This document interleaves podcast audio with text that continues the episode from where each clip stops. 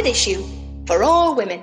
Oh, hey there. Welcome to episode 28 of the Standard Issue Podzine. I'm Mickey Noonan, and I once accidentally stuck my finger up a jaguar's nose.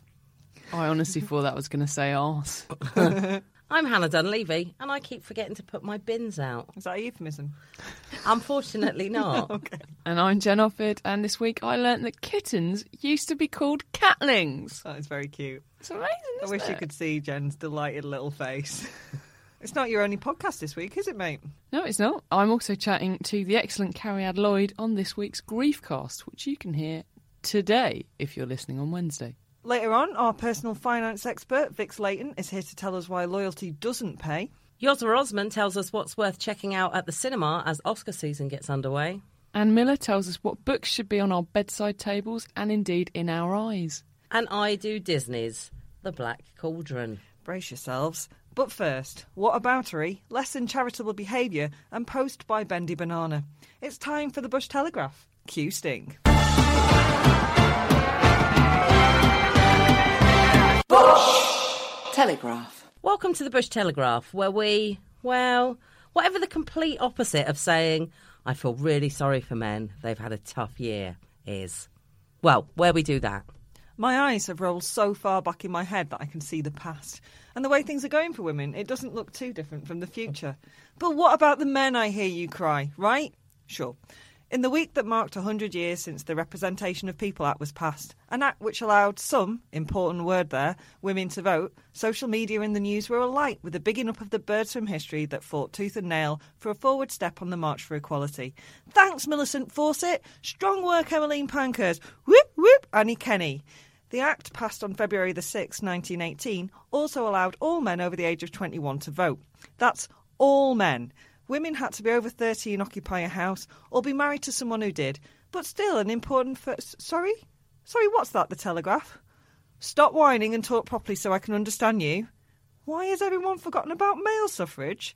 You're, you're genuinely using that as a headline on February the 6th, 2018? Okay. The rich blokes at the top did wait a while before sending the lift down, that is true. And you know what? Feel free to organise your own celebrations. Just stop expecting women to do it fucking for you. Yeah. A genuinely horrific story came via the Times this week, which revealed that Oxfam had sacked four members of staff and allowed another three to resign after a 2011 inquiry into sexual exploitation in Haiti in the aftermath of the 2010 earthquake, which killed 220,000 people, injured 300,000, and left 1.5 million homeless. Now, in case you're thinking this was some sort of outlier behaviour, it's worth pointing out that one of the men allowed to resign was Roland van Houwemerine. I genuinely don't know how to say that. How Um, am Aaron? How a Not- Myron, I would say. not knowing how to pronounce somebody's name is rude, but in this case, I didn't give a fuck. Oxfam's country director for Haiti admitted he had used prostitutes in his Oxfam funded flat. So, why are we only finding out about this now? Good question. It's because Oxfam failed to inform the Charity Commission about the specific nature of the allegations and did not file a final report. The charity watchdog has now demanded to see the full details of the accusations made about Oxfam staff, which included claims that children had been sexually exploited. The charity has since stated allegations that underage girls may have been involved were not proven, which is, it should be noted, very different from being proven false. Very different. You can't prove it. It's also worth pointing out for anyone who might fail to be totally outraged by the moral abyss they find themselves staring into that prostitution is illegal in Haiti and the men were also in breach of the United Nations statements on the behaviour of aid workers. Horrified enough yet? Um, Well, bad news, there's more to come. Oxfam also failed to inform other charities of the accusations, which means that the men involved may have since gone on to work in the same region for different charities. The Times also reminded readers that Oxfam gets government funding. And in a week when Jacob Rees Mogg is photographed holding a Daily Express petition calling for cuts to foreign aid, the path forward for Oxfam seems pretty clear to me. And it's not to say we have set up a whistleblowers line. It's we are going to fucking well sort our culture out. here, here. What's actually genuinely more horrific is the amount of people that I have seen defending this. Agreed. I've seen that on Twitter. The women don't need money. There was nothing to fucking buy in Haiti at that time. What were they supposed to spend money on? The, the idea that going to a prostitute at a time of crisis is a charitable gesture and enabling her to work for a living. The only answer that I have to that personally is have you considered giving her the money and not fucking her? Was that I mean, the that's defence? crazy. I have seen that defence Wow. by men and by women wow. on Twitter. Oh, God, humanity. Oh, the humanity, or in this Oh, case, the lack of it. Shall I move on? Yeah. Please.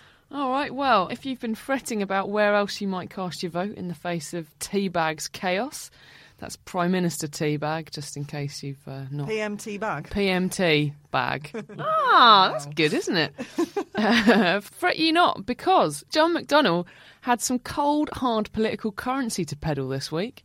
The Shadow Chancellor attempted to rebuff accusations that his policies would not stand the scrutiny of a cost benefit analysis with a bold claim. The man who hopes to renationalise all the things, should he and People's Princess Jeremy Corbyn come to power, reckons it's not unrealistic and that his efforts to put once public services irreversibly in the hands of workers, in fact, would be cost free because there would no longer be any shareholder dividends to pay. So, look, it does sound implausible, but who the fuck am I to judge? Because, much like McDonnell, I am not an economist. And on a money tip, oh, hello, the pay gap. Where have you been? Apart from every fucking where, as per. Turns out it's not just the BBC. Tesco came under the hammer this week and now faces a record £4 billion equal pay claim with as many as 200,000 women affected. OK, so just in case you've been trapped under a bookcase for the last week, it turns out Tesco checkout staff, mostly women, get paid £8 an hour, while Tesco warehouse staff, mostly, you guessed it, men, pocket £11 an hour. But hang on, I hear some of you ask, isn't that just different pay for different jobs? Isn't lugging heavy stuff about different to ringing through loo roll and milk on the tills? Besides, women can just apply to work in the warehouses, right? It's not Tesco's fault that women choose to go into female dominated professions, is it? Blimey, this potato is proper hot. Except it's not really, is it? It's barely lukewarm. It's not even the right potato. Put that potato down! Why is, in inverted commas, women's work, in this case working on the tills, less well paid? Period. Care work versus manual labour. You can guess the stats on gender roles and pay levels, and you'd be right, because when it's considered a profession a woman is capable of doing, it's considered a profession not worth paying well. And there's your stone cold potato right there. Yeah. Here's a little something from the section of the internet previously known as Weird News, now more commonly known as this. This is just news now. This is just what news is. A Freedom of Information request revealed Theresa May sent the Brexit letter triggering Article 50 to the EU by first class Eurostar, which cost just shy of a thousand pounds. That is why Christmas is very expensive for me, because I refuse to send post any other way. Yeah, it is quite literally first class mail. Yeah. This method of delivery was presumably selected from a list of suggestions from Team Brexit, including having the Red Arrows deliver it, nailing it to a bendy banana and throwing it into the sea, or breaking into Jean Claude Juncker's bedroom and leaving it sticking out of his arsehole. The milk tray man's not up to much these days. I bet he could have done that. Do you know what? Me and my mum went to Paris once when I was a kid, and we got upgraded on the old Eurostar. Ooh la because- la. Oh, ooh la la, indeed. It was delightful. So I think that letter probably had a lovely time. You get food and everything. It is delicious. Yeah. All the croissants that letter could eat. Oh no, I think it was like some sort of coco van. Nice. Yeah. There's a lot of them No. about. To be honest, if they'd sent it via Coco van, Coco White Van Man. yeah, it'd cost probably 40 or 50 quid. Well, speaking of Brexit, just when it seemed to be going so well, oh no, hang on, no. So yeah, speaking of Brexit, EU Brexit negotiator. Now, I'm going to call him Michel Barnier. You do that, Jen. He spoke out this week about the substantial disagreements betwixt the negotiating parties of the UK, who want to have their cake and eat it, and the EU, who have some issues with giving cake to freeloading twats. Citing the law and stuff, Barnier said that a decision by the UK to quit the customs union and single market meant that checks on the Irish border were unavoidable, which I think means the Good Friday Agreement would be fucked. It certainly looks like it's on its way out. Yeah. He suggested that The disagreements between the two parties meant that, in fact, there may be no transition period at all following the UK's divorce from the EU, which sounds promising, doesn't it? Yeah? Yeah. Do you want some good news? Shall Yes, good please. News? Whoop whoop. It's hardly news that the music industry is geared towards, you guessed it, men's success. That's not to say there aren't a load of ace women making waves and scoring smashes on the hit parade, but the top Svengalis, producers, and moneymakers all pissed standing up. Young women hoping to make it in music simply aren't being given a say.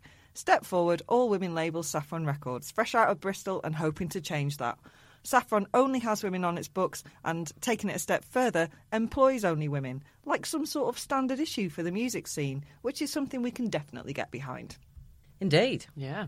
More news, hopefully, some of it like that, next week.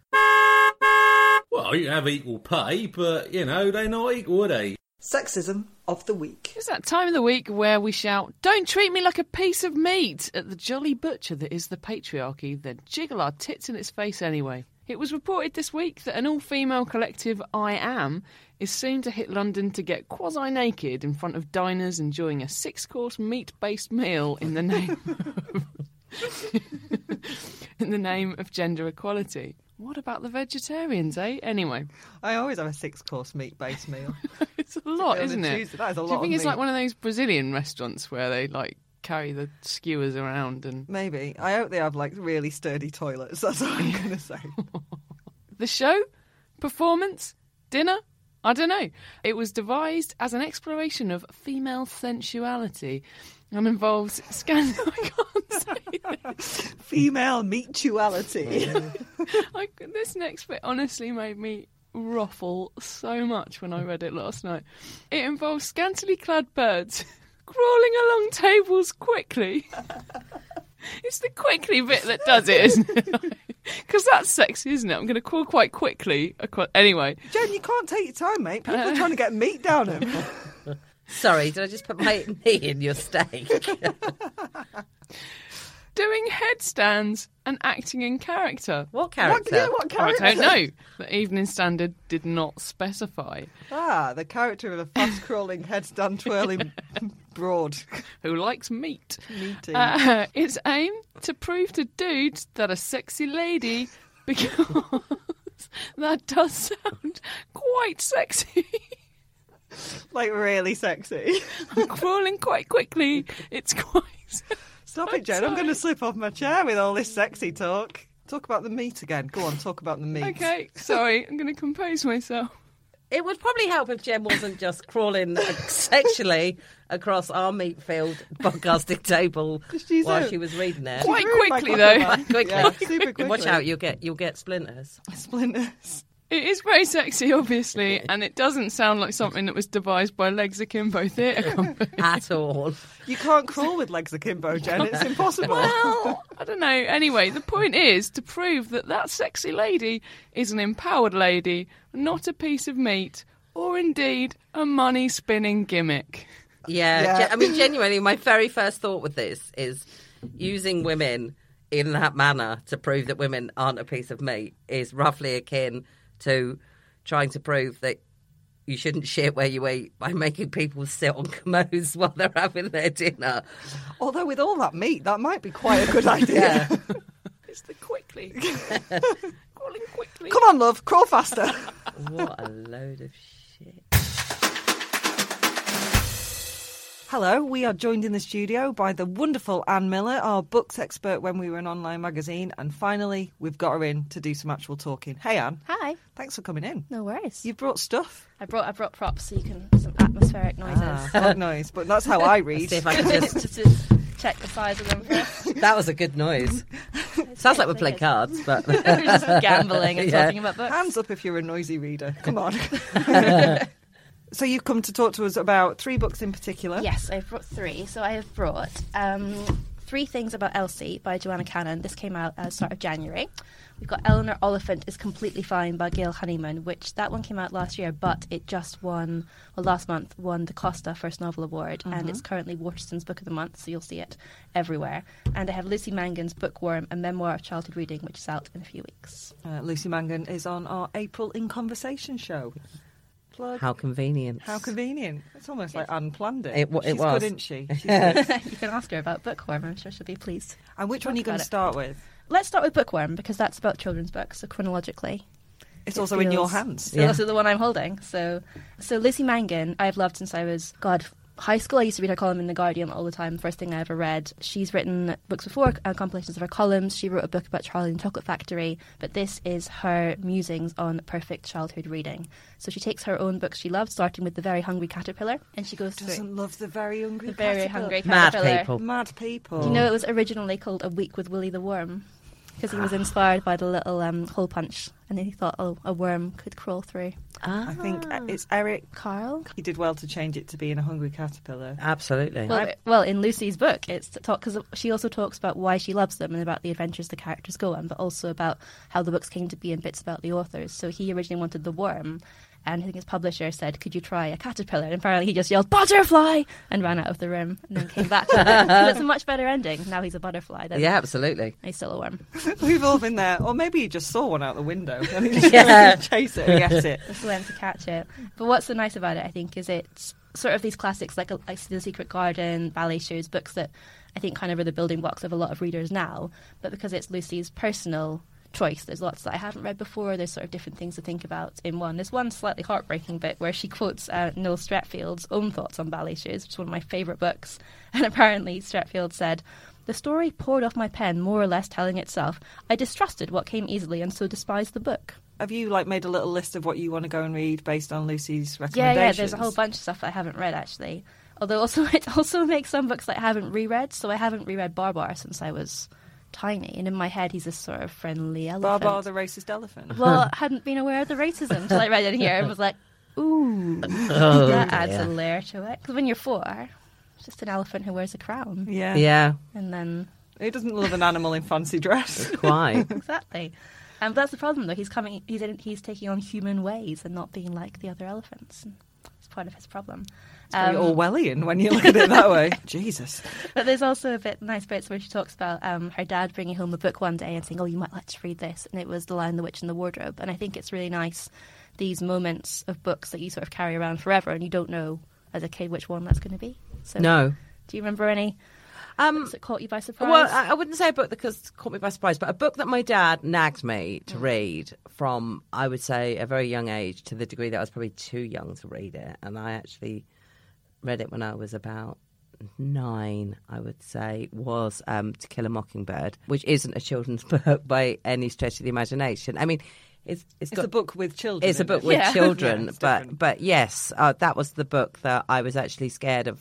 That I might have to go back to him and say I didn't like it because he did really nag. But the book that I was completely and utterly fascinated with when I was a kid and really loved, and nobody else seemed to have read, and then I read to my nephew when he was about eight or nine, was The Machine Gunners mm. by Robert Westfield You wrote about it for us, which, didn't which? I wrote Yeah. about for us. It's about some children growing up in Northumberland during the Second World War who find a downed German plane and sort of take control of the machine gun and What? decide to try and fight the Germans on their own with the machine gun. And it was amazing. These are kids. Yeah. What shocked me when I read it to my nephew was how bloody it was, Oh, how really? absolutely gory it was. But yet, I suppose at the time it was written in the 1970s, it was written for people to read to their kids, maybe that pe- people who remembered the war or who, who'd had to read to their mm. grandkids or people who uh, had their parents tell stories about the war, like with my grandparents, that nobody ever seemed to think it. I had to actually censor it when I was reading it to my nephews because I was a bit, well, someone's decapitated in it. And yeah, but I really love That that. does not happen in the Hungry I do. But the weird thing about that book is I don't know how it came into my life. I can't remember being given it. I can't remember where it sort of where it came from. But when I lent it to my nephew, because I didn't have time to read it all when he was staying with me, it came with a lecture that if he lost it, I would be incredibly disappointed in him. Not Yeah. angry, just disappointed. Just really That's disappointed in worse. him because it was a much loved book and it smelled well old. Mm. That's really interesting when you were talking about the, the violence and the, the gore. Yeah. When one of the series of books that I remember best from my childhood that my mum chose because there were a brilliant illustration on the cover were Brian Jacques' Red Walls series, and there it was all about these fighty mice, warrior mice. Oh, my brother had those, the fighty mice. the fighty mice and Cluny the rat. They were so bloody and so gory and full of death and nastiness and human mm. characteristics given to these fighty mice and evil rat. But I still have them, the three that I really loved, and I, I still have them on my shelf. And I look up mm. and I can remember all of the stories because I read them and reread them and reread them. And I think I was just attracted to that violence. Yeah, it's funny those books as well. That I think I wrote a column for Standard Issue about all those books that you mean to read. Yeah. and it's almost like because every month there's more books that you want. Yeah. then- yeah, All these different worlds to get involved in. yeah, God, I love reading. I know that sounds really simple, but Yeah. God, reading's good, isn't it? yeah. Well, that. But I think that's also what's so lovely about Lucy's book is that I think all those kids who do love books.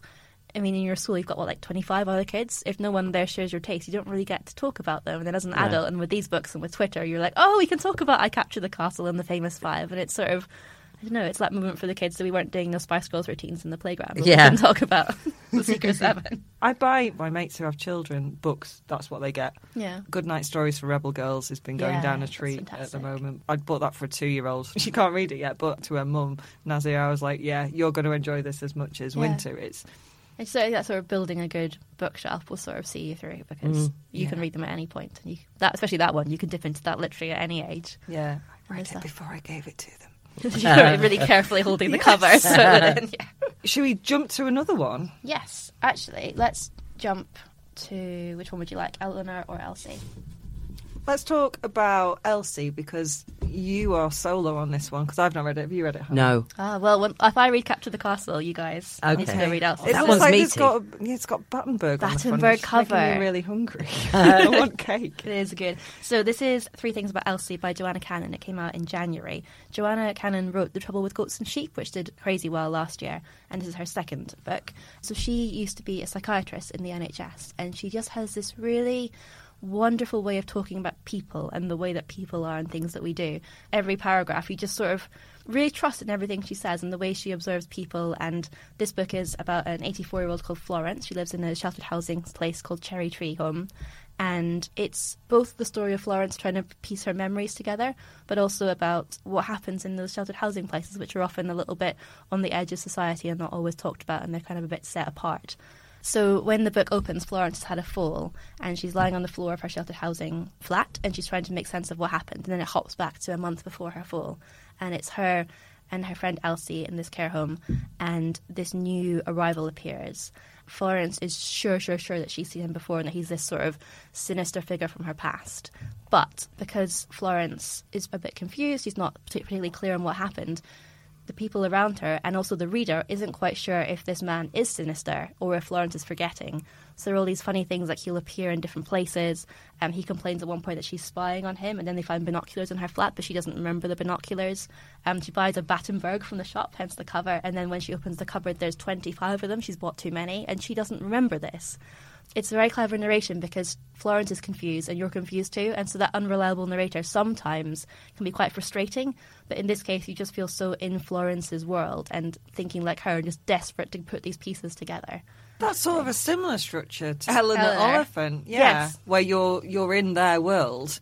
That it's very first person. There's no Voice. omnipresent narrator who's telling you, well, this is going on in Yeah, this you've bit, got and their so you- interpretation. they're almost sort of detective-like because you're trying to Mm-hmm. fit the pieces together as the person is. Yeah, and knowing which pieces to trust because all our memories are flawed, and Yeah. if you're 84, they are Yeah. perhaps more flawed than others. And talking about trust, I think one of my greatest frustrations when I read books is if it veers in any way close to anything you have any experience of, and then you think, yes, nothing like that. I've trawled all the way through this, and Yeah. it doesn't feel real. Yeah. And yet, with someone with the experience that she has, you would hope. yeah, that it it feels like Joanna real. Cannon's possibly got like an area of expertise. it's Yeah. not someone sort world. of thinking, "Oh, I'll write about an elderly person that will sell." Yeah. She knows what she's trying to say, and there's bits that are really heartbreaking. Like she talk Florence only really talks to Elsie, and then she gets a friend called Jack. He's later in the book, and he's General Jack. He was in the army, but she says that she likes to call him General Jack with a lowercase g. But Jack doesn't mind because that still makes him sound useful, which is just. Oh. And then Florence is always trying to be helpful, so she's always offering to like make tea for people. She goes to the shop to buy the Battenberg and offers to like give the shelves a quick once over, but no one wants her help.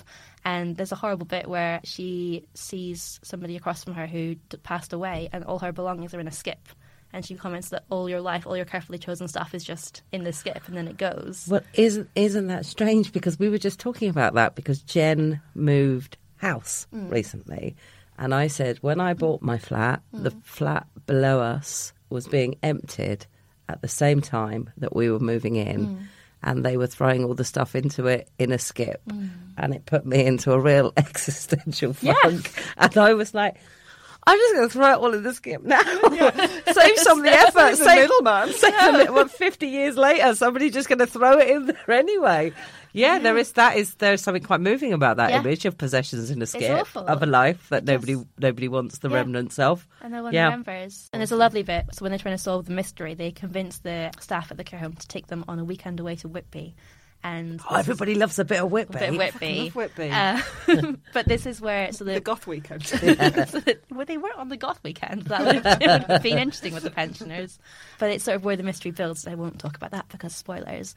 But it's just these lovely bits about Elsie and Florence saying they never thought they'd see the sea again, and like having to have a dance. And it's just kind of like the opposite of Lucy's book. It's things that you've done for the last time and not realise it's the last Yeah. time. God, that's I heartbreaking. But it's done so beautifully. yeah. It's done beautifully. That book leads really nicely into Eleanor Oliphant. Eleanor it's Oliphant. completely fine. Yes, She is completely fine. Eleanor Oliphant is completely fine. She works the same job every day. She buys a meal deal for lunch, and on Friday she buys pizza from Tesco's and drinks two liters of vodka over the weekend, which gives you the first inkling that maybe everything is not completely fine. yes, so you've read this one. I have read this one, and I think you said you read it in like a day. Yeah, it I was- read it in it. yeah, I think a day race through it. It's a really easy, fast read, but that's not to say it's not packed with again really moving, important stuff. But it's also really fucking funny. It's very funny. and you just you can't put it down because your so your brain is so caught up with Eleanor and what she's doing, and you want to sort of You're right, actually. No. To take a break, or it felt weird. You have to then readjust. There's an adjustment in the first few chapters when I did actually go,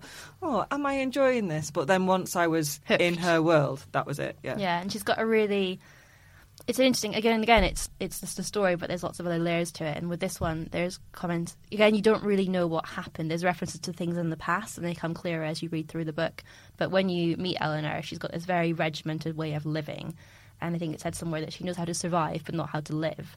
And it's sort of about the rules of being a human and what you need in your house and the things that would go in a skip. But if you don't have that, your house is very sparse. She keeps herself very separate at work, just does her job and eats her lunch and does her crossword, and off she goes home. She doesn't And- really understand other people. no, and isn't really fussed about it. No. She's not sad about it. She's just completely got- fine. She's completely fine. And then she meets this guy at work called Raymond. I think she's not that fussed by. And then she and Raymond come across a pensioner who's fallen down in the street, collapsed, and they help him. And then she ends up visiting him in hospital. And gradually she starts meeting all these people, and they're all kind. And she sort of starts to thaw. And she has to do things like she has to go and like buy a certain outfit when she has to go to her funeral because she didn't have those clothes. And she goes and gets her hair done. And she just gradually breaks out of these rules she set for herself and sees that there's more more in the world, which is nice. And again, from a place you might not have been expecting from Raymond and a collapsed pensioner in the street. There's hope, isn't Yeah. there, Anne? And I think that we need to cling on to any. aspect desperately need to hope cling in on these to current climate. Yeah, If absolutely. Eleanor Oliphant can find hope, so can everybody. That was like great. it. Thank you so much No, for coming in, you. Anne. Where can people find you? Because you're also a QI Elf, aren't I you? am, yes. When I'm reading non-fiction, that goes into QI and the Uh-huh. fiction. And how can people find you on the internet? I am on Twitter at Miller underscore Anne. That's probably the best Are place. you open to book recommendations and yeah, stuff? Yeah, always. Especially if they're stuff like I Capture the Castle, because that's number one on the list now. Yes. And also, you are involved in the well, a bit more than involved in the Museum of Curiosities. Yes. How much longer is that on the air? And how Um, people listen to when this going out? this week. Wednesday. Oh, that's, so you can find it on iPlayer. The last in the series will be out on Monday. Ah, Okay. We're recording it, so the Monday that has probably just passed. Yeah, it's the most fun in the world. And we had Sally Phillips as our co-host or curator, as we call them. And the series has just been so fun. We had such a mix of people. So the setup for the show is that the museum is an imaginary museum, and so you can donate anything you want. It doesn't have to be something that's living or that's real or that's the right size. We've got the Big Bang in there. We've got Helen of Troy. We've got a cowpat. So it really ranges.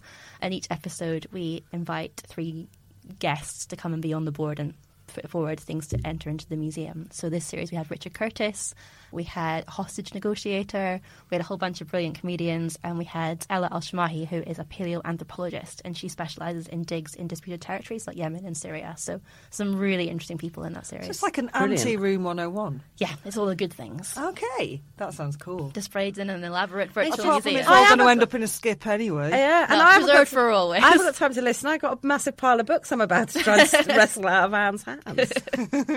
and so that these two can start their fight. Uh, thanks very much. Thank you. Hello, Yosra Osman here to talk about some films for a standard issue podcast. I've picked out films that are all coming out over the next two or three months that I think are really exciting and worth seeing if you get a chance. Now, I've not seen all of them, a lot of this is on Buzz alone, but hopefully these are some great recommendations, and people I know that have seen them have also been really, really complimentary. My first pick is already out in cinemas. It came out on the 2nd of February. It's called Phantom Thread and it's by Paul Thomas Anderson, who, if you don't know who he is, he directed For The Master and There Will Be Blood. It's got Daniel Day Lewis, who's an absolutely fantastic actor, and it's got Lesley Manville. It's set in 1950s post war London, and it's about a dressmaker called Reynolds Woodcock, who is played by Daniel Day Lewis. He is basically the force majeure of the fashion world. He dresses royalty and celebrities, and he's got a lot of women coming and going through his life. Um, but then a new uh, lady, played by uh, Vicky Krieps, comes along, uh, and he becomes quite infatuated with her. It looks absolutely beautiful, and Paul Thomas Anderson, and it, this, I'm not even exaggerating when I say this, I genuinely believe this. He is a masterful director. I was always going to be very excited about this film. Um, it actually managed to get a few nominations at the Oscars, which actually came as a bit of a surprise, I think. That includes Best Director and Best Film. So it's out now. So if you can catch it before it leaves the cinemas, and you know, these days they don't stick around for long, please, please do. I'm actually going to see it tonight I'm mega excited. Then we've got I couldn't I couldn't not talk about this film because I'm so so excited about this film. We've got Black Panther out on the 12th of February. Um, this is a Marvel film directed by Ryan Coogler, who his first two features were Fruitvale Station and Creed, and I absolutely loved both of those films. So I'm hoping that Black Panther is going to be a three out of three for Coogler. It's just got a phenomenal cast as well. Chadwick Boseman, Michael B. Jordan, Lupita Nyong'o, Angela Bassett, and Martin Freeman and Andy Serkis, who there's been a, bit- a bit of a joke going around who are the Tolkien white boys. You get it?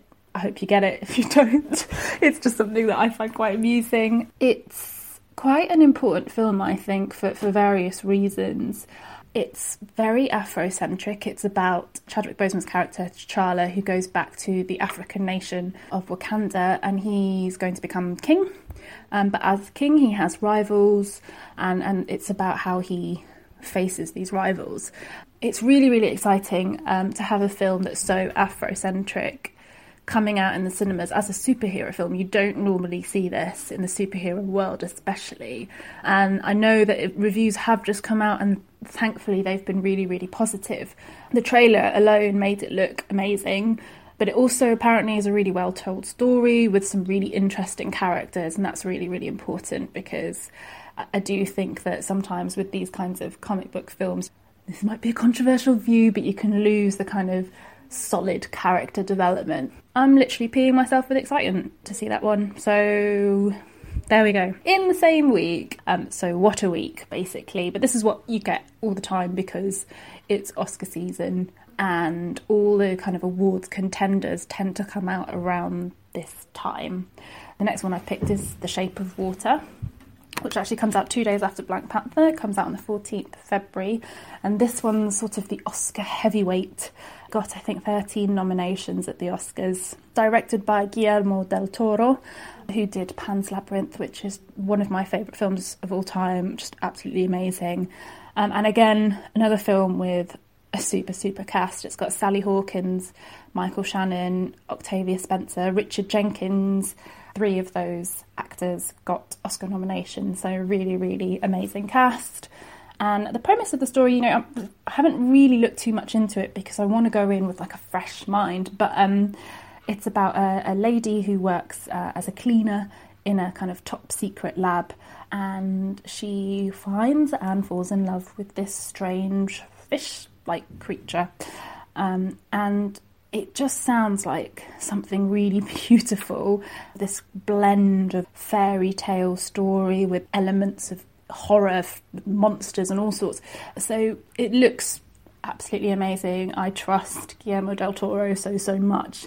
Um, so that's one, again, coming out this week. So I'm spending a lot of my money this week, and that's called The Shape of Water. Comes out Valentine's Day, of course, you know, lovely love story. So if you if you want to go on a cinema date, why not go and see that? And then we've got coming out two days after that, on the 16th of February, uh, we've got Lady Bird. So, um, got to rep it for our female directors. Greta Gerwig is the director of this one. She wrote screenplays for films like Frances Ha. Uh, Mistress America, but now she's going behind the camera. This film was for quite a a significant period of time. I think um, the best reviewed film on Rotten Tomatoes. So across the board, it's had some really amazing reviews. It's got the fabulous Saoirse Ronan in, Timothée Chalamet, who, if uh, you haven't seen Call Me by Your Name, definitely try and see it if you can. Absolutely superb film with him in, and also uh, Laurie Metcalf. So Lady Bird is a it's a semi autobiographical film it's about a teenage girl called Christine, or Lady Bird, as she likes to call herself. And it, it just kind of sounds like a relatable teenage story. You know, she's kind of this quirky, awkward teenager who likes to daydream about her social life and, you know, what she's got going on in the future. She has this kind of weird, turbulent relationship with her mother. You know, it's been called a film full of warmth and depth and really, really charming and Greta Gerwig. You know, if you if you haven't seen Frances Ha, I keep making more recommendations, but um, absolutely brilliant. So I, have been looking forward to Lady Bird for quite some time, and thankfully I haven't got to wait too much longer. So moving on from February, um, or our super week of some awesome films coming out, it's there's a couple more that I'm going to choose that come out in March. So the first one I'm going to choose a Jennifer Lawrence film. Well, she's the main actor in it, and Francis Lawrence is the director. Um, and it's called Red Sparrow. Uh, it's about a ballerina called Dominika Egorova, who is kind of manipulatively recruited to this Russian intelligence service called Sparrow School. She has to go through this like crazy statistic training, and then she's given a mission to target a CIA operative, which turns out to be very, very dangerous for everybody involved it doesn't look like the most family friendly of films, I'll put it that way. There's been a lot of talk on nudity and the torture that's portrayed. But other than that, it looks like a very intriguing film, and Jennifer Lawrence is always pretty darn good in everything she's in, isn't she? So, looking forward to that one as well. That's Red Sparrow, and that comes out on the 1st of March. And then coming out on the 2nd of March is a really interesting Chilean film called A Fantastic Woman. Now, this screened at Cambridge Film Festival, which was in October, and I sadly had to miss it because I was watching something else at the same time. But everyone I know that went to see it absolutely loved it, gave it five star, four star reviews, and, and it was really, really popular. It's directed by Sebastian Lelio, and it's about a transgender singer called Marina who's played by Daniela Vega, and she faces serious discrimination after the death of her older boyfriend. From what I've heard, this is a really incredible, powerful film about you know prejudice and loss and grief.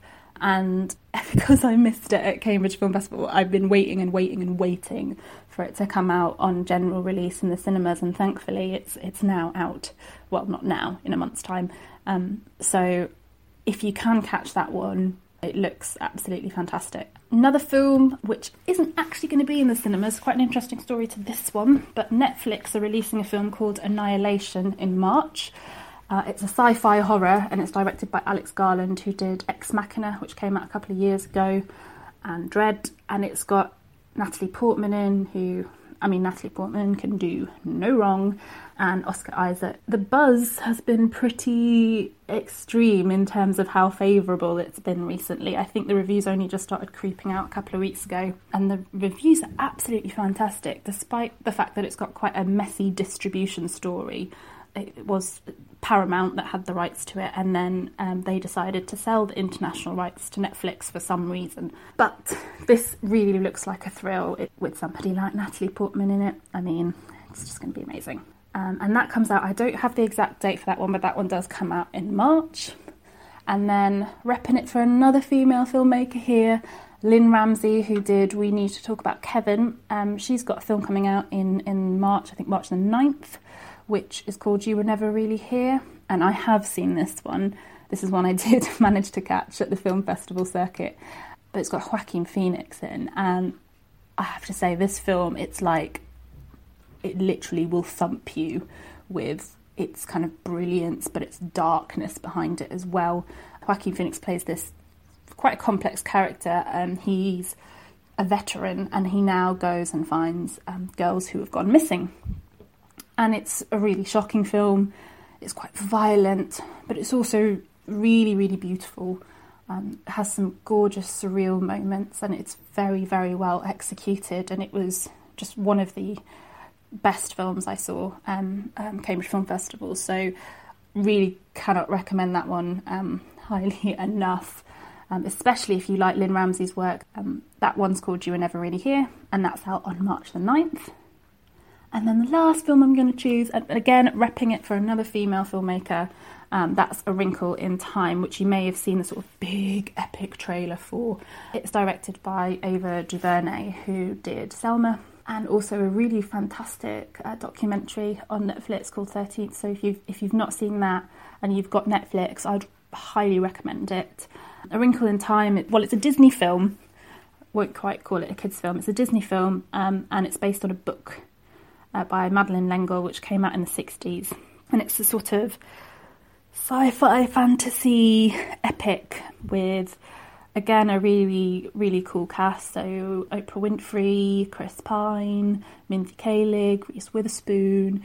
It just looks like it's going to be, again, an, another thrill ride. It's going it looks really, really epic. And that comes out on March the 23rd. So as you can see, I've quite a few films that are coming out over the next two months that look really, really exciting. Have got so much buzz behind them, and hopefully, you get to see them and you can let us know what you think. This section is sponsored by Decision Tech, the home of price comparison. Money, money, money, money, money, money, money, money, money.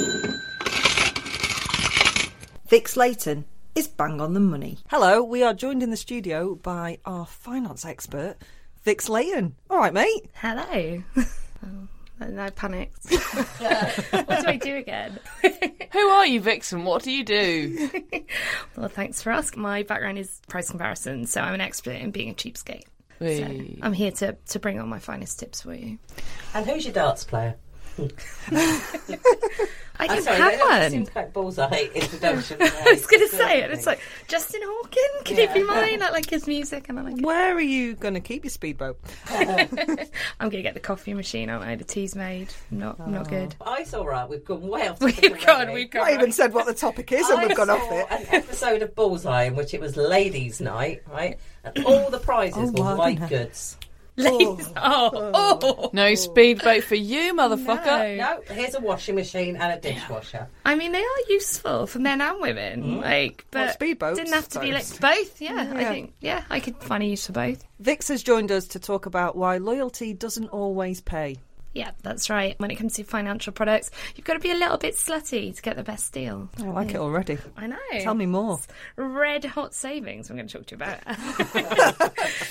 but basically, to get the best deal, you've got to see a lot of people at the same time. So, whilst me- letting your provider think that you, they're the only one for you, so you know you've got to get on the phone when it's time to negotiate and say, "Oh, it's only you. I really want to stay, but you know I've got a better offer. Someone's come along. They're a millionaire. They're going to help me set up my own business. It's going to be great. What are you going to offer, O2?"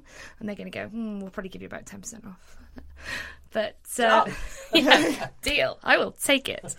But um, yeah, loyalty doesn't pay, and I think the way to get the most out of it. So you know, if you've got a Tesco Club card, for example, like they all got shafted a couple of weeks ago when um, the Tesco reward program got drastically changed. And the thing about it is, loyalty is a, a two way street. Is I think what they, you know, what what they're saying is you don't get something for nothing in this kind of scenario. So Tesco, I think we all know by now what you get from Tesco in exchange for your club card points is they get all the details about everything that you do and everything that you buy, which works for you to a degree because then you get vouchers that are appropriate for you. So I'm kind of I'm kind of chilled about my own data Like I give away a lot of stuff on social anyway, so when it comes to like my shopping habits, if people want to know what brand of beans I'm buying, I'm I'm, I'm good for it. I am cagey as fuck. Yeah, I, I am and I'm not. I have a kind of weird thing in which I will not have a Tesco Club card, You know despite the fact that for many years that was the nearest petrol station to my house, and I could have made quite a lot of money by filling up there, and probably could have gone to Alton Towers once a year for free Yeah. or whatever you get from it. On the other hand, I do have a co-op card because I just intrinsically trust them more as an organisation, which sounds bollocks, but there you have. No, I think that sounds pretty reasonable. Yeah. It's also one of the most lucrative supermarket cards on the market. To be honest, you get the most for your money, and you get to give something back to your community. It's Yes, in the spirit that of co-op, yeah. and it's literally local as well. So you get a couple of pence, and a local cause gets a few p. So it is one of the good guys in terms of that. And they let you choose. They offer you about three or four. They send you an email that says which one of these people do you want to. And they quite often are things like almost like a local brownie pack or something Yeah. that you can say, yeah, they can have my money. I think we've been socialised to think that loyalty does pay. it's a good little racket, isn't it? And you know, people when they were sitting down, like back in, like my mum used to have Green Shield savings stamps. Oh yeah, Yeah. SO Yeah. points. Sit and put them in a, SO in a points. book for my nan. I used to do. Yeah, me too. Not your nan. Yeah, oh that would be weird. Whole strips of them. That Yeah. yeah. just did licking and licking. It was great. That's basically what we did Massively every Sunday. dehydrated by the end of Sunday afternoon. SO Yeah. Tiger tokens got me my first Guns N' Roses tape. Nice. Mm-hmm. I watched my dad quietly weep after he saved all his ESSO vouchers for about two years for me to get the plush tiger toy that probably cost about a fiver. so, but I would not be told. I was a tenacious child and I was having it. used to get the little catalogue out and look for it. But, you know, there's nothing wrong with these schemes in that you do get something back. But it's not free. And this is the thing. This is why everybody was outraged when Tesco's have cut their rewards program. So you still get the same amount of points. If you want to use them arbitrarily as pence, that's fine. But for the people who've been saving it up to go to Disneyland or to get their free trip to Alton Towers, they've massively slashed that program back. And they've now. had no warning of it. Oh, So- they did an initial thing, and people were outraged, and so they they put it off to like June, July, I think. Yeah, I think Martin Lewis got involved and they got a bit scared and they Yeah, ran come away. on, Martin. but initially, their their attitude was absolutely not. No, um, Well, they don't actually We will honour the ones that have already ordered. Well, and exactly that. It's the same with like vouchers. You've just got, you know, they can pull those at any time. It's not money. Something that's not money, you just can't rely on. So my um, my friend Dominic has booked his amazing honeymoon with BA, saved up all his little Amex points, did it for like years to make sure they could get first class seats, convert them into BA points. BA decided they didn't want to put first class on that flight, and there was just nothing you could do about it because you can't change the points back from BA points into Amex and put them back through. So all of a sudden their flight is just not as good, and he's got you know he's he's he got nowhere really with the customer services team for a long, long time until um, his consumer champion friend got involved.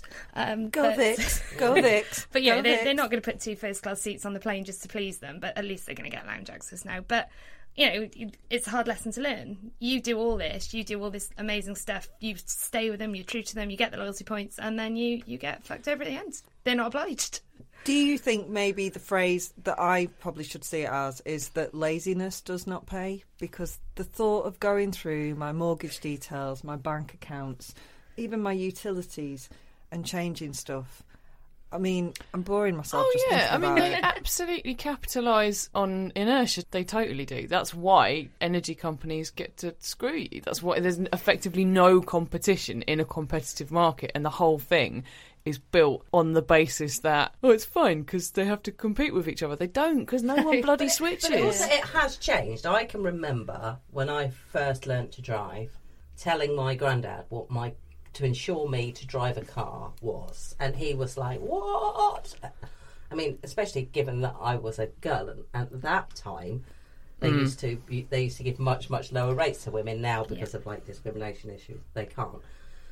It was the maths, see. I used to have to tell people this. I used to work in car insurance. Um, women have more accidents, but they're tiny, tiny damage. Yeah. So statistically, they're just they're just safer drivers. We just, you know, we little little women dink things. Yeah. That was I remember the um, the risk assessing man Yeah. telling me in pricing when I was having a go at him about it, and he's like, "Oh, you know, men really go for it in an accident." I'm like, "Well, Uh-huh. that's well, that's fine." But my granddad was like, he was paying at the time about thirty pounds a year to be insured, and I was like, what? And he said, well, it's because I haven't had an accident in like 50 years. And at that point, they used to literally take money off every year and it used to be cheaper if you'd never claimed. Yeah, no claims. Despite the fact that at 70 odd years old, he was way more dangerous driver than I actually was. He could only see out of one eye. It's capped at five now. Exactly. But exactly. Five eyes? So five, five, Five eyes. eyes. Yeah, five. You can Or only have five five years, eyes. no or five Now years, you no can't- claims. Like now that, but in fact, and I was just saying earlier to Vix, I had letters this morning from my insurance telling me all my forms of insurance are going up. I've just sat and you know what? I can't be bothered to That's find it. another I'm- insurer. Vix, I'm too lazy to sleep around. Tell me why I should. Tell me what, what's out there for me. Well, you know, you've just got to you, you've just got to use comparison sites. It's like the equivalent of me going to the Super Bowl when I was single and going to the pub, and it was all men, and I'd learn five facts about the Super Bowl, and I drink for free all night. So you've just got to go where the where the savings are, and we've done that for you. And I work in price comparison, so I know this to be true. So you just need to visit one website. For your things like your energy or your broadband, Okay. it gives you all of the prices. It works for things like your bank accounts as well, which is good. People don't switch bank accounts because they think it's going to be hard, and it's not hard. Well, it has to be massive easy now. They do seven day switching and they can literally move everything for you. And if they don't, you can kick off. But And there are also initiatives to try and get you to do it. Like they'll give you a hundred pounds Mm. for for nothing. well, yeah, and that's the thing. There's loads and loads of that back 'cause they want your business, and once you're on their books, they know you're just as likely to be lazy at the end of your contracts as you were in the last one. So even if they've got you with their big fishnet, then they've There's got no you in the system. You, you are going to have to keep moving, aren't you? There's no guarantee that if you stay, say, for example, you go from British Gas to Robin Hood, you get a really good deal. That deal might end in six months. Yeah. So fixing for stuff like that is good, and you can fix like with energy. You can fix for a couple of years now, but as soon as that fixes up, they're straight on you. And I think the, the report came out that Citizens Advice were talking about last week, and it's two hundred and fourteen pound a household they reckon per year just on people like whacking up the costs as soon as you get out of like a mobile contract or a broadband contract or Sky, just eking those prices up and expecting you to even if you realise you've got to the end, unless you've put in thirty days notice a month before, they're going to get a month out of you of that expensive price anyway. So it is all it's queued up to to kind of. I rip you off. always always threaten to leave at the end of a contract, and I always get a m- like much much better deal out of it. I actually allowed myself to be talked out of leaving. I had actually got a better deal Yeah. from someone, and I didn't want to be with uh, who I was with, three because at the time there is a particular blind spot where I live, not literally where I live, but in the city that I live in. It's a spot I have to spend quite a lot of time in, and I thought. "Ah, I should get, and then they said, "Oh, do you want unlimited Wi-Fi?" And I was like, "Yeah, all right." See, that's negotiation. That's Yeah. nothing. You know, if you can get what you want, don't leave for leaving's sake. I don't know Sometimes they I will want give you a. limited Wi-Fi. To be honest, though, it's, it's that's uh, that's part of the problem. When you go, especially with phones, they're like, "Oh, you get a thousand free text messages." I'm like, I've sent like maybe thirty text messages in my Yeah. whole life. Yeah, all the free Like, minutes. Like, does anyone yeah. even use their phone for calls anymore? Yeah. Like, So I suppose you've got to make sure that what they're offering you is something you Yeah. actually want. Rather than just shiny, distracting things. yeah, And you've got to be prepared to see it through as well. Like you have to. But I've threatened to leave Vodafone a bunch of times, and I was prepared to do it because they didn't have the thing that I wanted. But they were sort of, you know, what do you, what do you want? I was like, all right, well, if I can't have that, I'd like the moon on a stick, please. And they were like, right, here it is. There you go.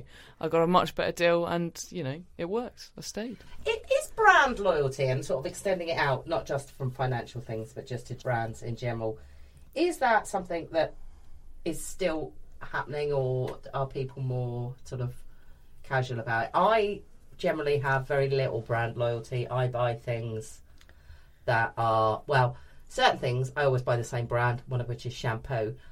But things like washing powder, I buy the washing powder that's on special offer, and it doesn't matter to me what it what it is.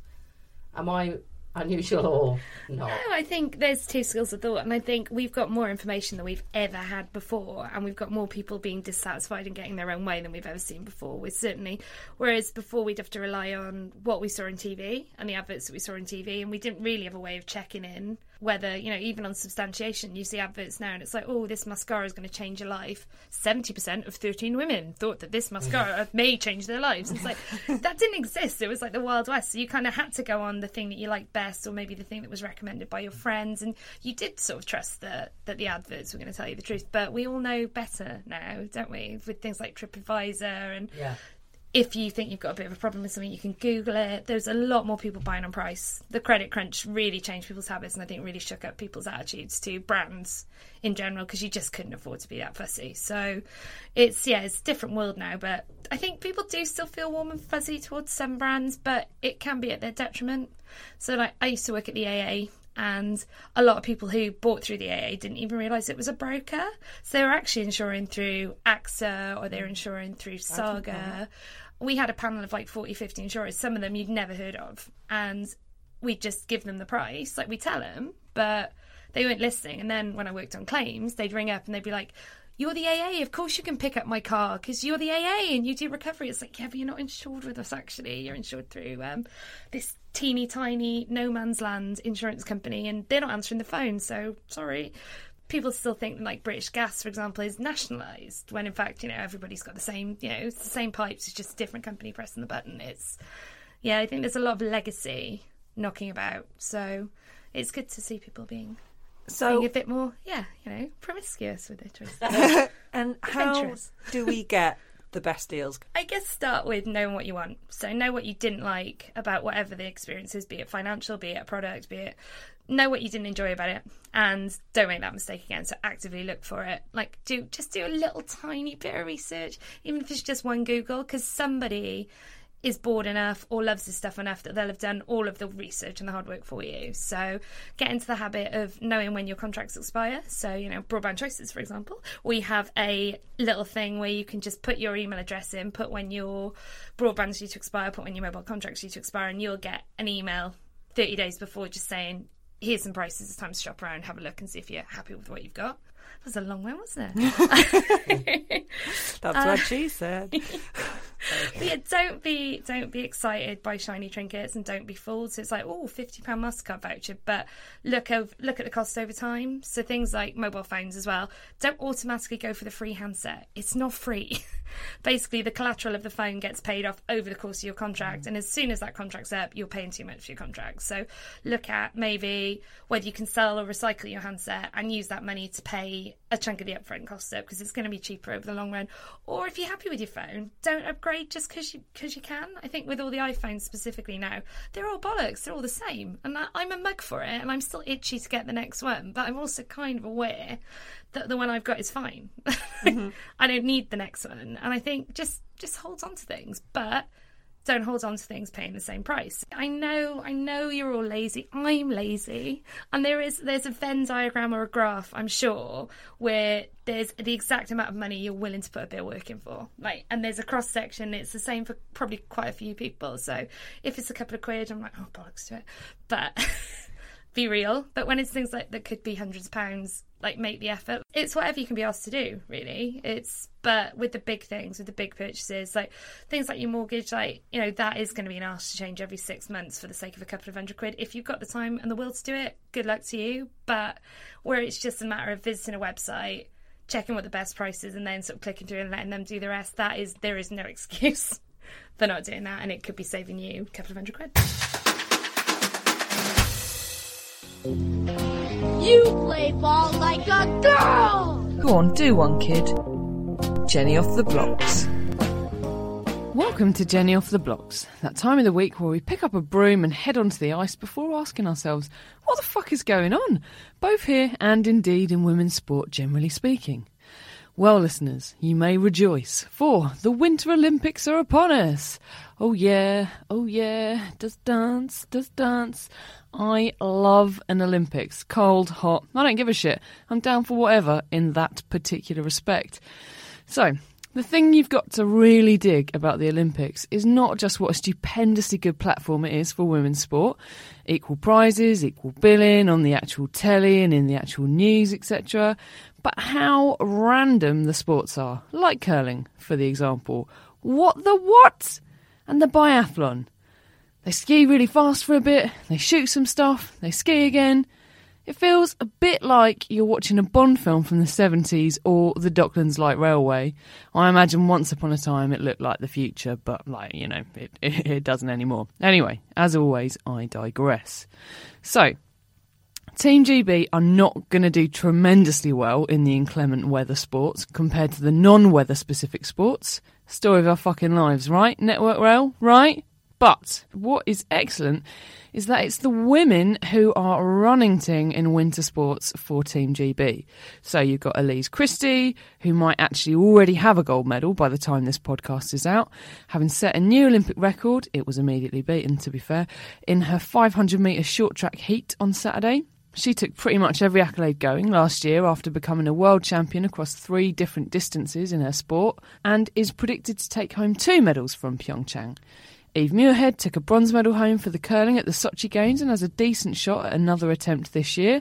Plus, the very excellent Lizzie Yarnold will be looking to retain her Olympic championship in the skeleton. Gutted, of course, for Katie Ormerod, who's out of the slopestyle contest having broken her wrist and her heel, but her teammate Izzy Atkin will represent and we wish her all the best. If you want a more detailed analysis of how this has come to be, I caught up with all of the above named athletes, bar Ormerod, and wrote some words about it for Eurosport, which you can find at eurosport.co.uk, plus we'll tweet the link as well.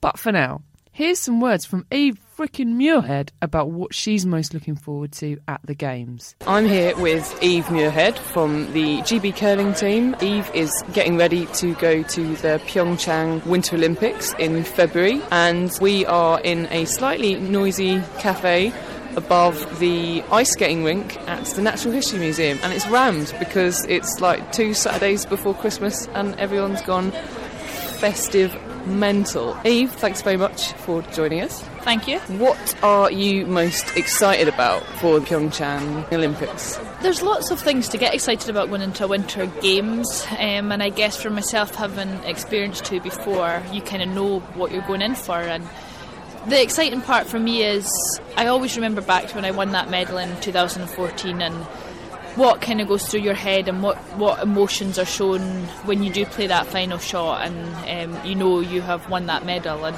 for me, those are the exciting exciting parts that I look forward to. Um, hopefully again, and even just to get the chance to have Great Britain on your back is something pretty special. You know, do you feel an immense feeling of pride wearing the GB kit? Yeah, of course. There, there's always a big element of the pride there, and living in Scotland and, and most of the time competing for Scotland, it makes it very different having Great Britain on your back. So it probably makes it a little bit extra special as well. For people who don't know much about curling, obviously it's probably it's probably a lot more physical than people would imagine. What kind of preparation and training do you do? Yeah, curling's a lot more physical than a lot of people think, and if you can imagine um, being on the ice for up to three hours, maybe two, three times a day, that's probably a max of maybe six hours on the ice competing. And for the sweepers out there, that's a, that's a lot of hard hard work, and we do a lot of kind of high intensity interval training for that.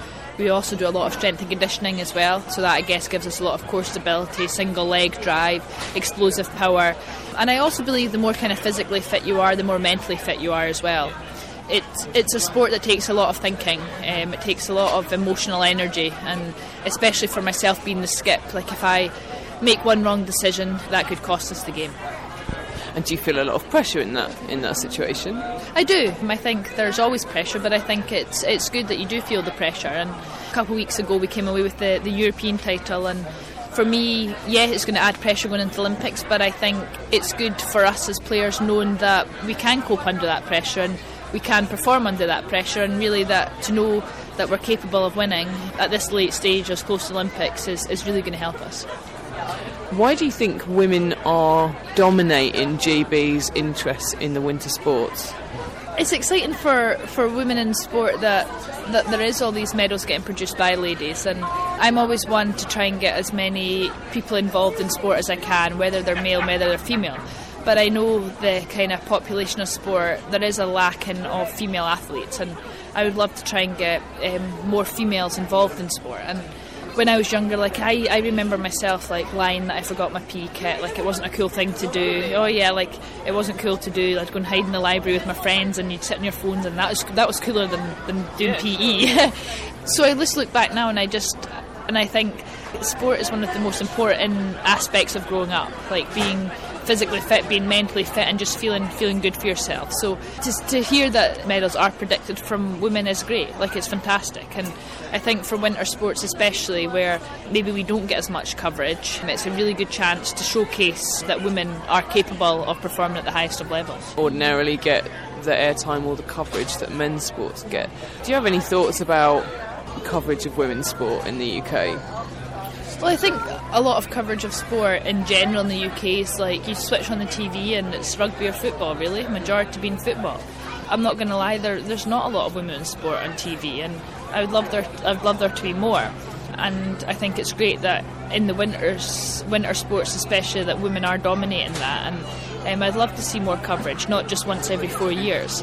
But I guess as athletes, all I can really do to help that is keep playing well and keep producing medals, and then hopefully that gets the sport out there. So I think it is getting there slowly. Um, I know like the Women's World Cup and, and different things like that have been have been shown on TV, but if we can get get even more, it would be really good. Finally, how do you fancy your chances? Like I'm, I'm really looking forward to Olympics. It's been four years of very hard work, and since ever having thrown that last stone in Sochi and got that bronze medal, it wasn't long after I was thinking about the next Olympics and, and what I had to do better to get to the top of the podium. Because obviously bronze is good, but it's not at the top, is it? So I'm- I'm looking forward to it. I think having the European title behind us this year and knowing that we can beat these teams and, and be the best in the best in the world when it when it counts is, is definitely in the spotlight. So I think the foundations are all there. We've got another couple of weeks of hard training, and I'm looking forward to it. Lovely stuff. Of course, we wish Eve and all of Team GB the very best for the Pyeongchang Games. Before we rack off for the week, a quick tip of the hat to Joy Neville, the former Irish rugby international turned referee who broke history last week by becoming the first woman to take charge at a men's top level rugby union match in the UK. Neville told the BBC her ultimate ambition is to officiate at a Six Nations match, and we very much hope that she gets to do that. So, dudes, if you're listening, that is all from me this week. I'll be back next week with more from the world of women's sports. In the meantime, if you want to shout at me on Twitter in a nice way, not a nasty way, please, then please do. I'm on at InspiraJen. And you can actually follow me live blogging some of the Winter Olympics, including the women's curling for Eurosport this week. I'll be up from 11 to 1.15 on Thursday and Sunday and 10 to 1.30 on Saturday. Until next time.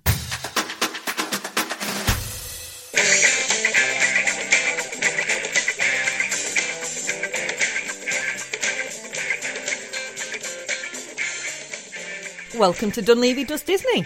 Dunleavy, what Disney did you did this week? This week I watched 1985's The Black Cauldron, which you might remember we were talking about a few weeks ago. Was the first Disney animated film to receive a PG rating. The first Disney animated film to ever use CGI imagery, and at the time it was made, the most expensive animated film ever made.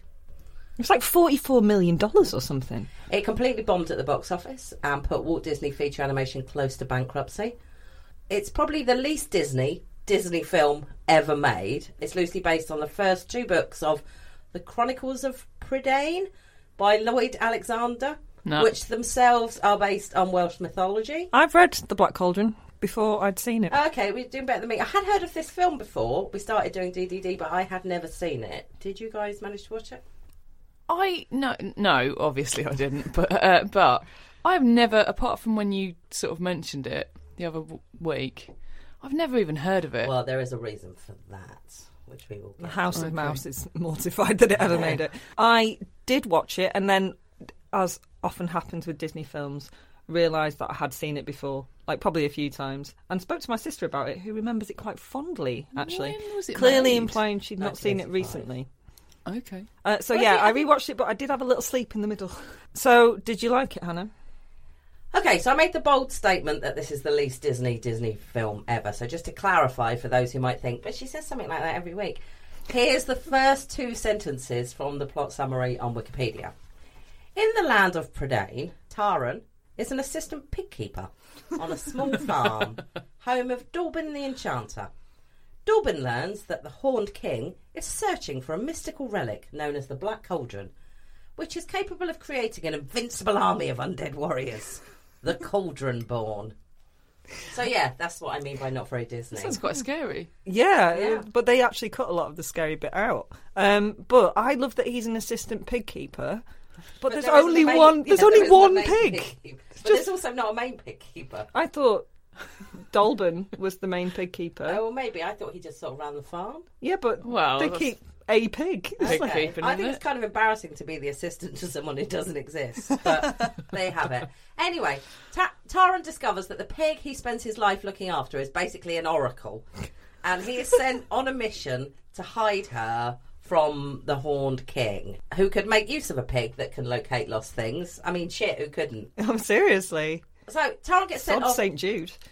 So Taran gets sent off to live in a cottage with just a rubbish packed lunch of a slice of bread and an apple to It's the see him through. Isn't he supposed, he's supposed to share that with Henwen as well? I think he is. And That's so, and so starts the poor man's Lord of the Rings, where the young innocent has to leave the Shire like place he lives to go on the journey. He's actually trying to save the pig rather than throw it in the fire, although, and far be it from me, if they'd actually done that in the first place, they could have just had a nice bacon sandwich and I could have done something else with an hour and 20 minutes of my life. I think that would have made it a very sinister Disney movie, though. The I don't know, pig, Bambi. the pig, by the way, as Mick just mentioned, is called Henwen, which is close enough to Henning Wehn to make me think that if they ever do remake this, I'd like to see the pig making jokes about the German sense of humour. I think that would make it eminently more watchable. it would. Mm-hmm. Although it's it's a woman pig. Is she a woman pig? He, he could still do it. All right. Hey, Germany won the uh, the popes. So it might sound like I'm being a bit negative, but in all honesty, I was secretly really hoping. No, I was really hoping I was going to find an overlooked gem. You know, so many Disney films have aged so badly. I thought, wouldn't it be great if there was one that turned out to be way ahead of its time? But dear God, if the Black Cauldron is due a reassessment, I don't know what time that would be. You know, maybe that kid in the road might stumble across a battery operated TV with a DVD player in an abandoned cottage, and when compared to the horrors of seeing Michael Kenneth Williams begging not to be left naked at the side of the road, the Black Cauldron might look like a good film. but everybody else is just going to be disappointed, I'm afraid. I could probably make you aware of what's very wrong with this film by continuing the plot description Yes, please. Because it's pretty obvious right from the start what's really wrong with this film. Taran and Henning Wehn leave the Shire and almost immediately come across problems because Taran is a twat. Oh, he's a prick. Right, now 25 odd Disney films into this series, I know the lead character being a total dick is nothing new. Peter Pan, knobhead. Simba, prick. You leave him alone. Yeah. But Taran is somehow worse than both. Probably because of the fact that it's almost certainly the worst voice performance I've ever heard in a Disney film. It is so dreadful. It's laughable. I was like, are they doing this on purpose? Is it com- like the timing's all off? It's just awful. It, it's played by a guy called Grant Bardsley, and he doesn't have his own Wikipedia page. Is all I'm saying. Or any acting jobs, I would No. imagine. It's it's basically what adults think children sound like, and it's just it's just awful. What do adults think children sound like? I want to go and play with my sword in the forest. Yeah, and they're all incredibly posh. Um, oh, dear little piggy, I better not lose you. but if you can believe this, Taran is actually less irritating than what's about to arrive on the screen. Oh my god. because he might have lost the pig in the opening seconds, but he meets something else. the real Jar Jar Binks of the operation, Hey. right? Gurgi, a nonsense talking, baby talking creature that can only be the result of a 70s American TV star fucking an old English sheepdog and then let Donald Duck teach the resulting creature to speak. There is not a single moment that he is on screen that I wasn't wishing for his death. He's, I mean, he's just terrible. The pig, if you're interested, has been taken by the Horned King, who is played by John Hurt. I mean, Jesus, what a waste of talent. And he's like Skeletor, except his body is bones rather than purple and ridiculously buff. It's all about He-Man for Hannah, always. Actually, I was never really into He-Man. She-Ra? No, Oh, okay. Princess of Power. Lava. Obs. I'm a bit. Oh, I'm a bit. I sort of fall in the wrong gap. My brother liked He-Man, but if I had to watch stuff with him on the telly, I'd much rather gone for Thundercats. I was going to say Oh, Thundercats. Thundercats. Yeah. Thundercats are indeed go. Carry on. Yeah. I can confirm that Gurgi, Gurgly, Gurgi, Gur- Gurgi, Gurgi is possibly the most irritating creation that the House of Mouse have put on film. Yeah. Awful. I'm still thinking about Thundercats. You do that. It's probably best. Anyway, basically, the, the rest of the film is Oh, he's like he is like Snarf. he's Snarf is more. a twat, though, isn't he? Snarf is like a he's proper like twat. so many other just. I hate him. I hate him. I hate him. Anyway, basically, the next hour is Taran's trying to get the pig back and fails, and then meets some people, and then goes to Mordor, basically, and then meets some fairies, um, which are really Disneyfied and kind of incongruous. And then he meets some witches, and then he defeats the bad guys. Sexy witches. And then he beats, defeats the bad guys, and then Gurgi dies. Hooray! Yeah. But then he comes back to life. Oh. Everyone goes back to the farm. The end. So, should we talk about the female characters? The pig. Well, there's the pig, but you know she doesn't speak. The first up is Princess Eilonwy, who is the Disney princess left outside in the rain, staring through the window when all the other Disney princesses are being fated inside. Yeah, she's Cinderella's Cinderella. Yeah, quite. Shit. Despite being an actual princess by birth, Eilonwy is shunned by virtue of the fact that her film was shit and nearly bankrupted the company. And she dresses mainly as a scullery maid, which Yeah. I don't think sells as many costumes. Cinderella isn't even a real princess. She's like Kate Middleton, a statement which I realise now is both unfair to Kate Middleton and to Cinderella. but at least Cinderella's on the merchandise. The Eilonwy costume has not been out of the cupboard at Disneyland since 1985. That's an actual fact. Hmm. Oh, So you know she's she's a neglected underdog of sorts, and as such, I wanted to like her despite her obvious privilege. You know, like Tiffany Trump. Um, but Taran first encounters her when she is organising a jailbreak. You know, she's smart, she's brave, she's a lot of other things that that Disney women need to be. But on the other hand, she finds Gurgi endearing, which makes me doubt her entire worth as a human being. absolutely. She's got a magical bauble as well. Oh, poor judgment. Yeah, which kind of just drifts out of the plot. Yeah, it just floats Because it off at one like it would have been quite helpful at points. But Yeah. there's also three witches, one of whom has some proper jiggling tits. In fact, it goes full on Benny Hill for a while because a character who's played by Nigel Hawthorne, another waste, is turned into a frog and then bounces around on her tits for a bit. And then, and then gets stuck right in her cleavage and has to like fight his way out. And I reckon that it's actually probably this and not the army of the undead that got a PG certificate. Uh huh. It's not the cauldron born. It's Trampo tits. I don't know what else to say other than it was a crushing disappointment. I mean, okay, I created most of the anticipation myself, thinking I was unearthing a lost Disney classic, but nonetheless, Oh, this about- is excremental. Okay, and also there's the young man's obsession with his magic sword. Yeah, which he then just gives away. Just gives it away. Just gives it away. Squandered. He's- Squandered he gives sword. away a magic sword in order to bring that fucking piece of fluff shit back to life. Imagine if a dust bunny could talk nonsense. That's what Gurgi's like. That thing that Peggy carries around my house, Yeah. right, that she goes makes her go, right, Yeah. that is more entertaining than Gurgi. Um, what score are we giving it, please, to I'm, Levy? I'm going to give it one. One what? One Tiffany Trump Award for Ignore Creations out of five. Okay. Um, so hopefully you're all going to rush off and watch that immediately. Yeah. Yeah, I'm, I I'm- wouldn't bother. Yeah, Jen. I'm not. It's No, okay. You Don't did worry. miss out. That's all from us this week. Thanks very much for joining us, as ever. Next week, we've got an absolute cracker for you. Maddie Hickish is chatting to Ruby Tandoh about eating. Eve Simmons from Not Plant Based will be joining us to chat about eating disorders. And comic Desiree Burch, who is like an absolute legend, will be talking to us about her show Unfuckable. I need to tell you about our live shows. Next up, we have got an absolute cracker for you, I promise you. We've got Sally Wainwright, Ruth Jones, Fern Britton, and Wunmi Mosaku. It's pretty big, pretty big. So you can get tickets for that and info on all of our other shows over at www.sarahmillican.co.uk forward slash standard hyphen issue. And we are about to announce some more shows and some very exciting guests for them. We may already have announced them by the time you listen to this, but if you haven't seen it already, then do do go and have a look. You can follow us on Twitter. We are at Standard Issue UK.